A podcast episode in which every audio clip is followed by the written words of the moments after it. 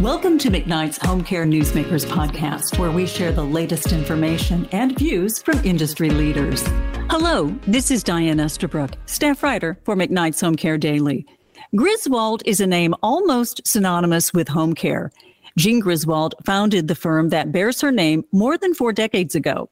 Her daughter in law, Lori, played a huge role in the company's success, first as its former executive vice president, and later as the former executive director of the firm's foundation. Lori Griswold, a gerontologist and policy analyst, recently returned to Griswold as a board member. She said one of her goals is to help grow the company's franchise network.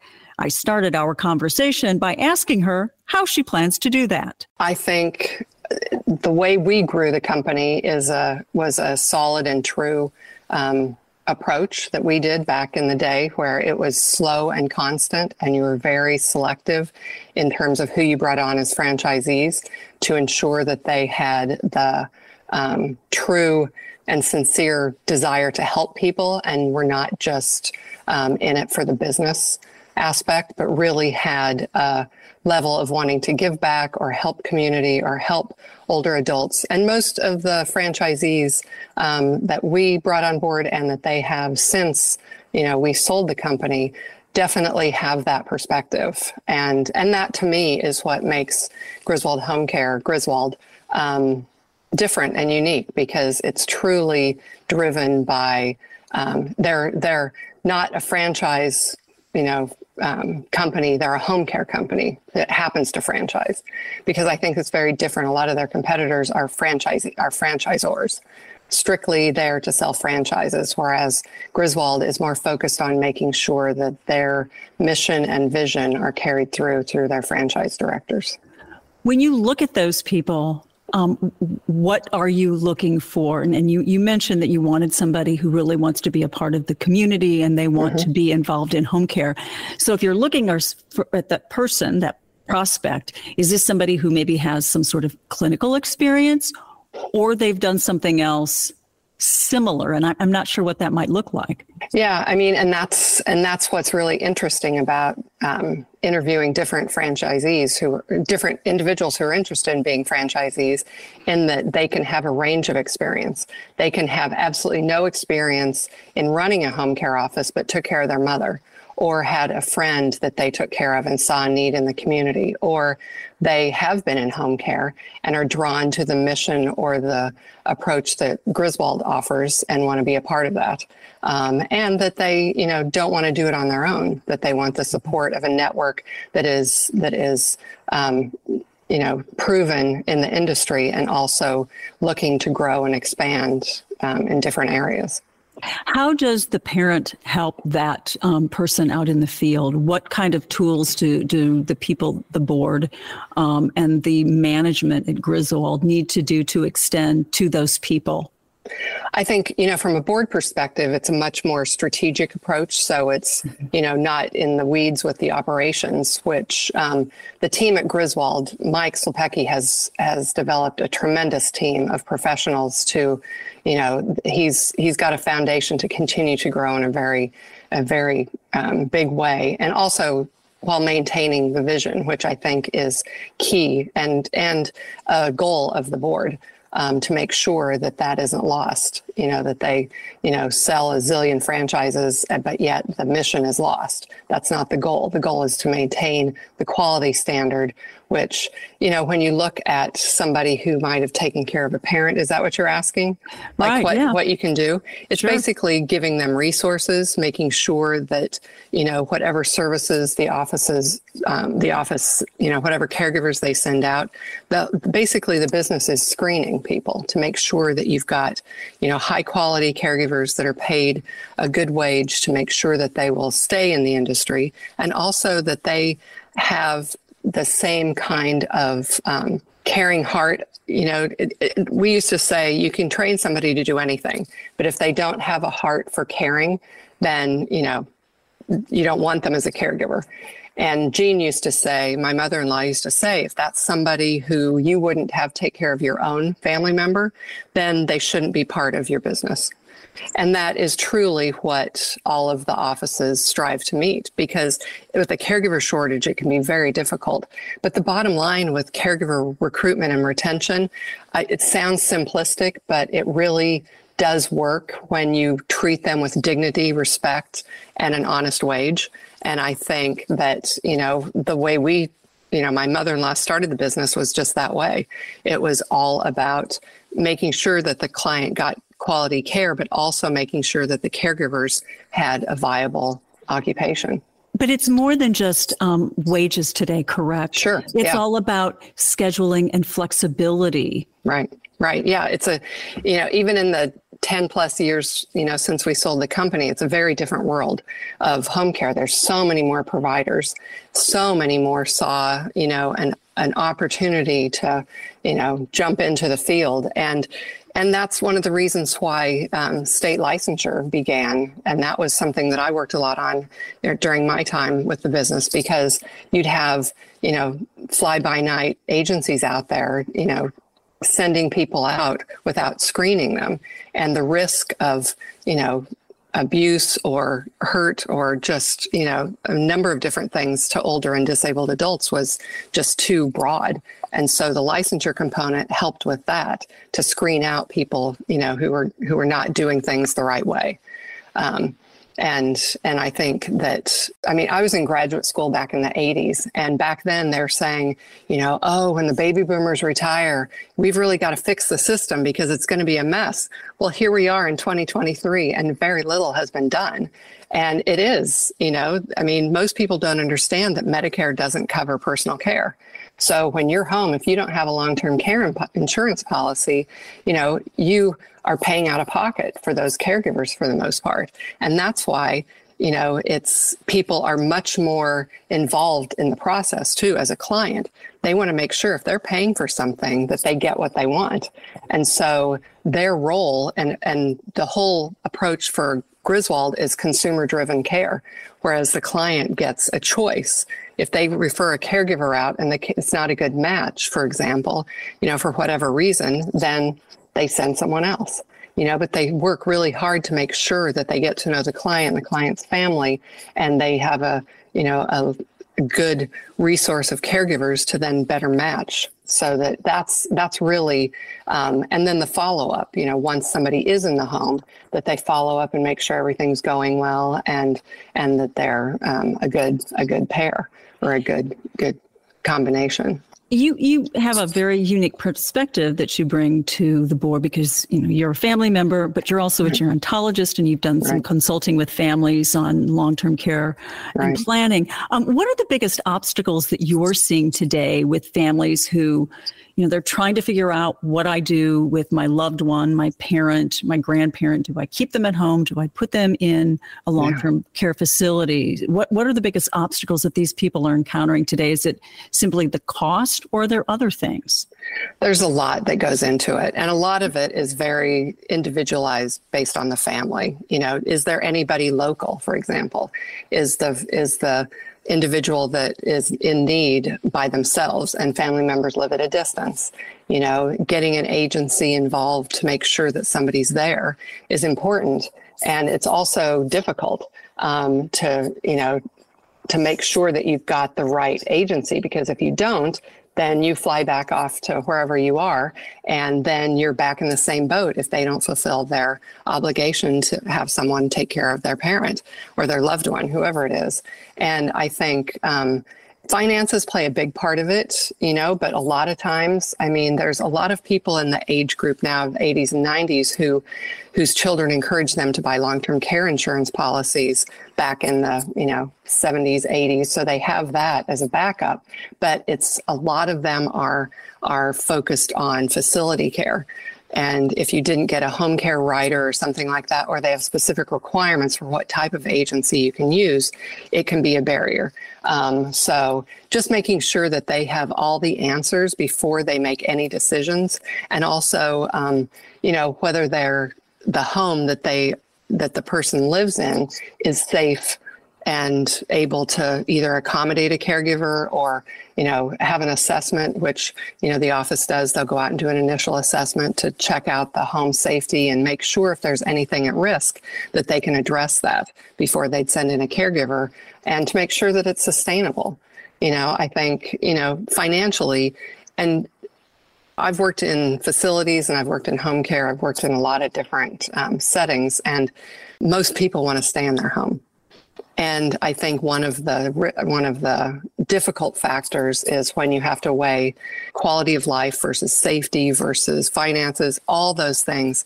You just have to sit down and have honest conversations with your family and loved ones to make sure that whatever the decision is, um, it's it's the right one for everyone. And the thing now too, with so many continuing care retirement communities, which you know you can go in in an apartment or a, or a small um, house, and then all of the care that you need is provided based on what they offer. Like there are lots of them in this area that you know you move in, and then if your needs change, they accommodate.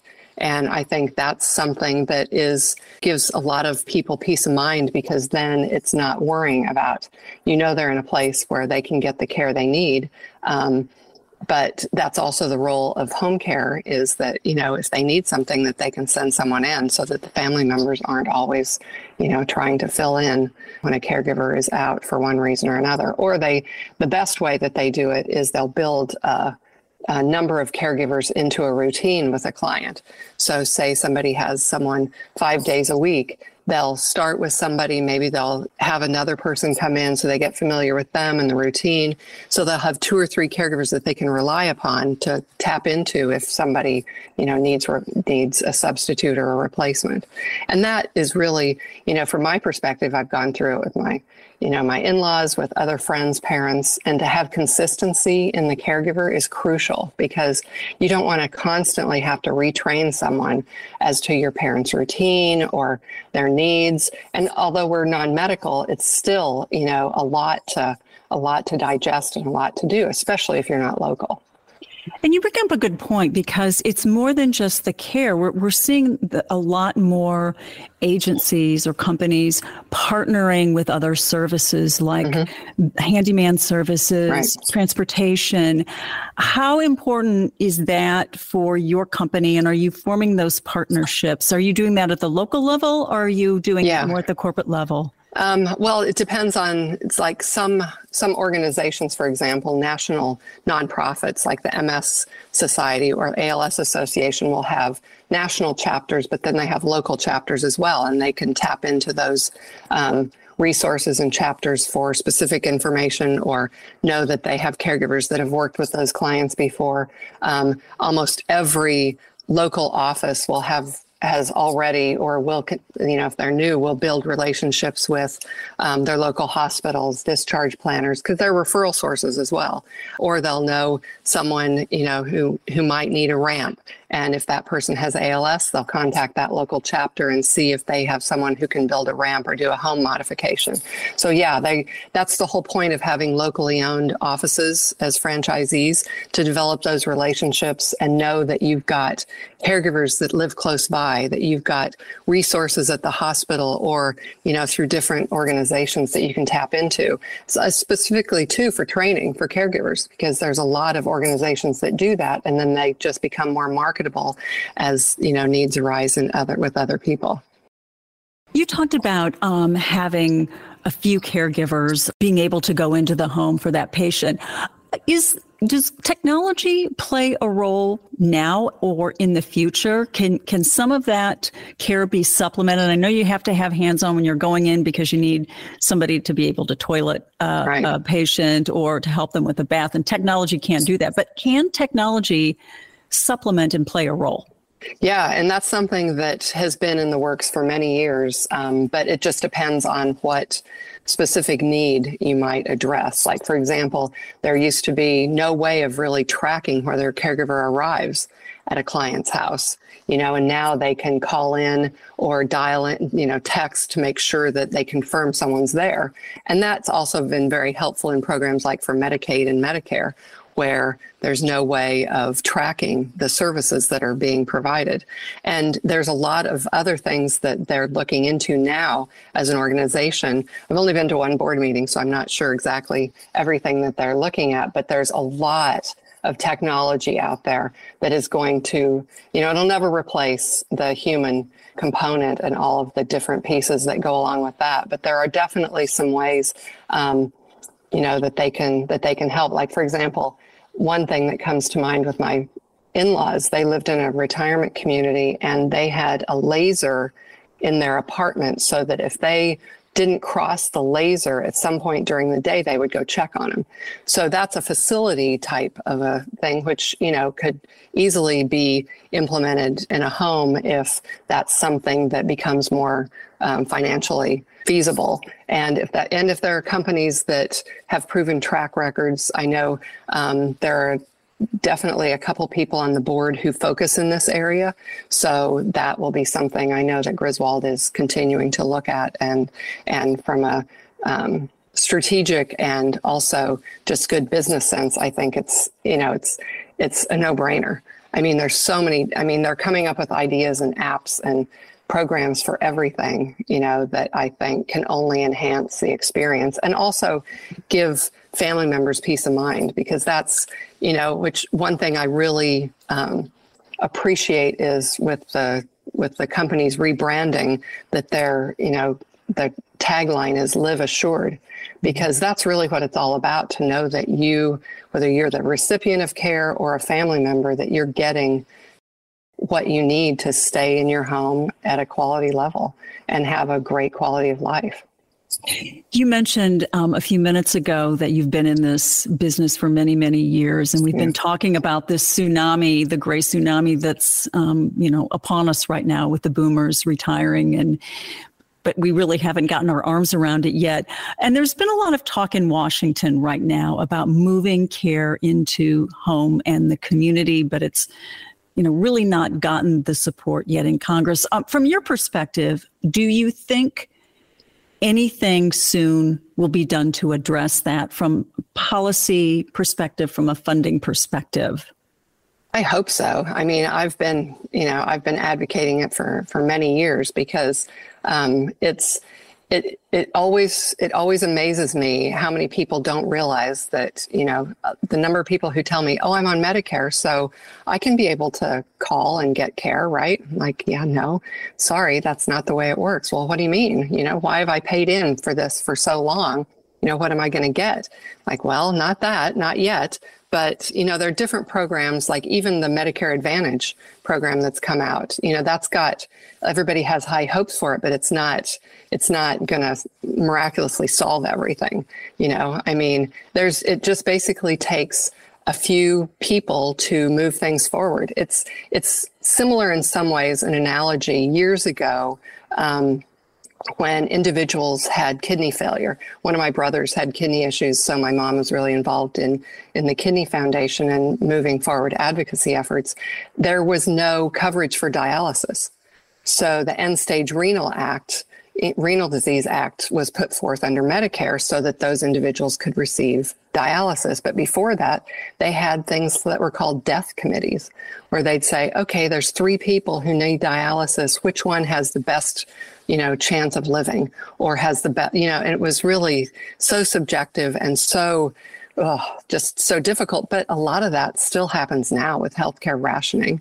I mean, people don't look at it that way because nobody wants to, but you know, in the different services that are provided or or covered through insurance or through Medicare, you know, it's it's not everything. Um, so yeah, do I hope that it happens? Definitely. Something else I would love to see happen is federal background checks, so that you know for caregivers they you know it's it's one of those instant things and not just state by state but it's a federal database that they can tap into so that it's it's you know never a risk to have caregivers, you know, who might have come from, you know, one state to another and getting that instant information. Um, it's much, much better than it used to be. Um, it used to take, days, sometimes weeks to get that information, but now it's much more readily available. But things like that, too, to ensure safety, um, I think are components that a lot of times it takes a person in Congress that's having a personal experience you know, with their parent to say, What? Are you kidding me? You know, does, you mean this isn't covered? I mean, we had a client in Georgia one time whose whose son was a state senator, and he was like, I can't believe this. And we're like, Yeah. And so he worked really hard to get a lot of different services and things provided in the state. But, you know, federally, that that's just, you know, working with older people isn't always the most sexy or most, you know, attractive um, thing, but yet it's it's becoming so such a huge issue. Um, you know, baby boomers are living a lot longer than people anticipated, and um, they want what they want. I mean, when you look at the social social you know demands of that cohort, they are not ones to go quietly into the night. They want if they want home care, they want it, and they want it the best quality and they want it when they want it. You know, it's like, I want it now. I don't want to wait three weeks, you know, while you look for a caregiver, which is a real issue now for many agencies because of the caregiver shortage. You know, there's just, and then with COVID and all the uh, difficulties that came along with that, there are some good things that came out of that in terms of you know, I think better hygiene and cleaning and things like that that can help people, you know, especially in facilities, but also in home care. But, you know, it's still I wish I could tell you, yes, I, I know somebody in Congress who wants to get this done. Um, believe me, if there were, I'd be sitting on their doorstep waiting to get in and chat with them. And we had a lot of people in the state of Pennsylvania who worked with us with, during our licensure. When we worked, we were a big part of the state licensure for home care back 10 years, at least 10 or more years ago now. And that has helped the industry, but it's also, um, you know, something that is just a first step to making sure that people can get the care that they need at home. Well, Lori Griswold, good luck on your new role. And thank you thank so you. much for joining me. Thank you. I appreciate it. Thank you for listening to McKnight's Home Care Newsmakers podcast. For the latest in home care news, visit McKnight'shomecare.com.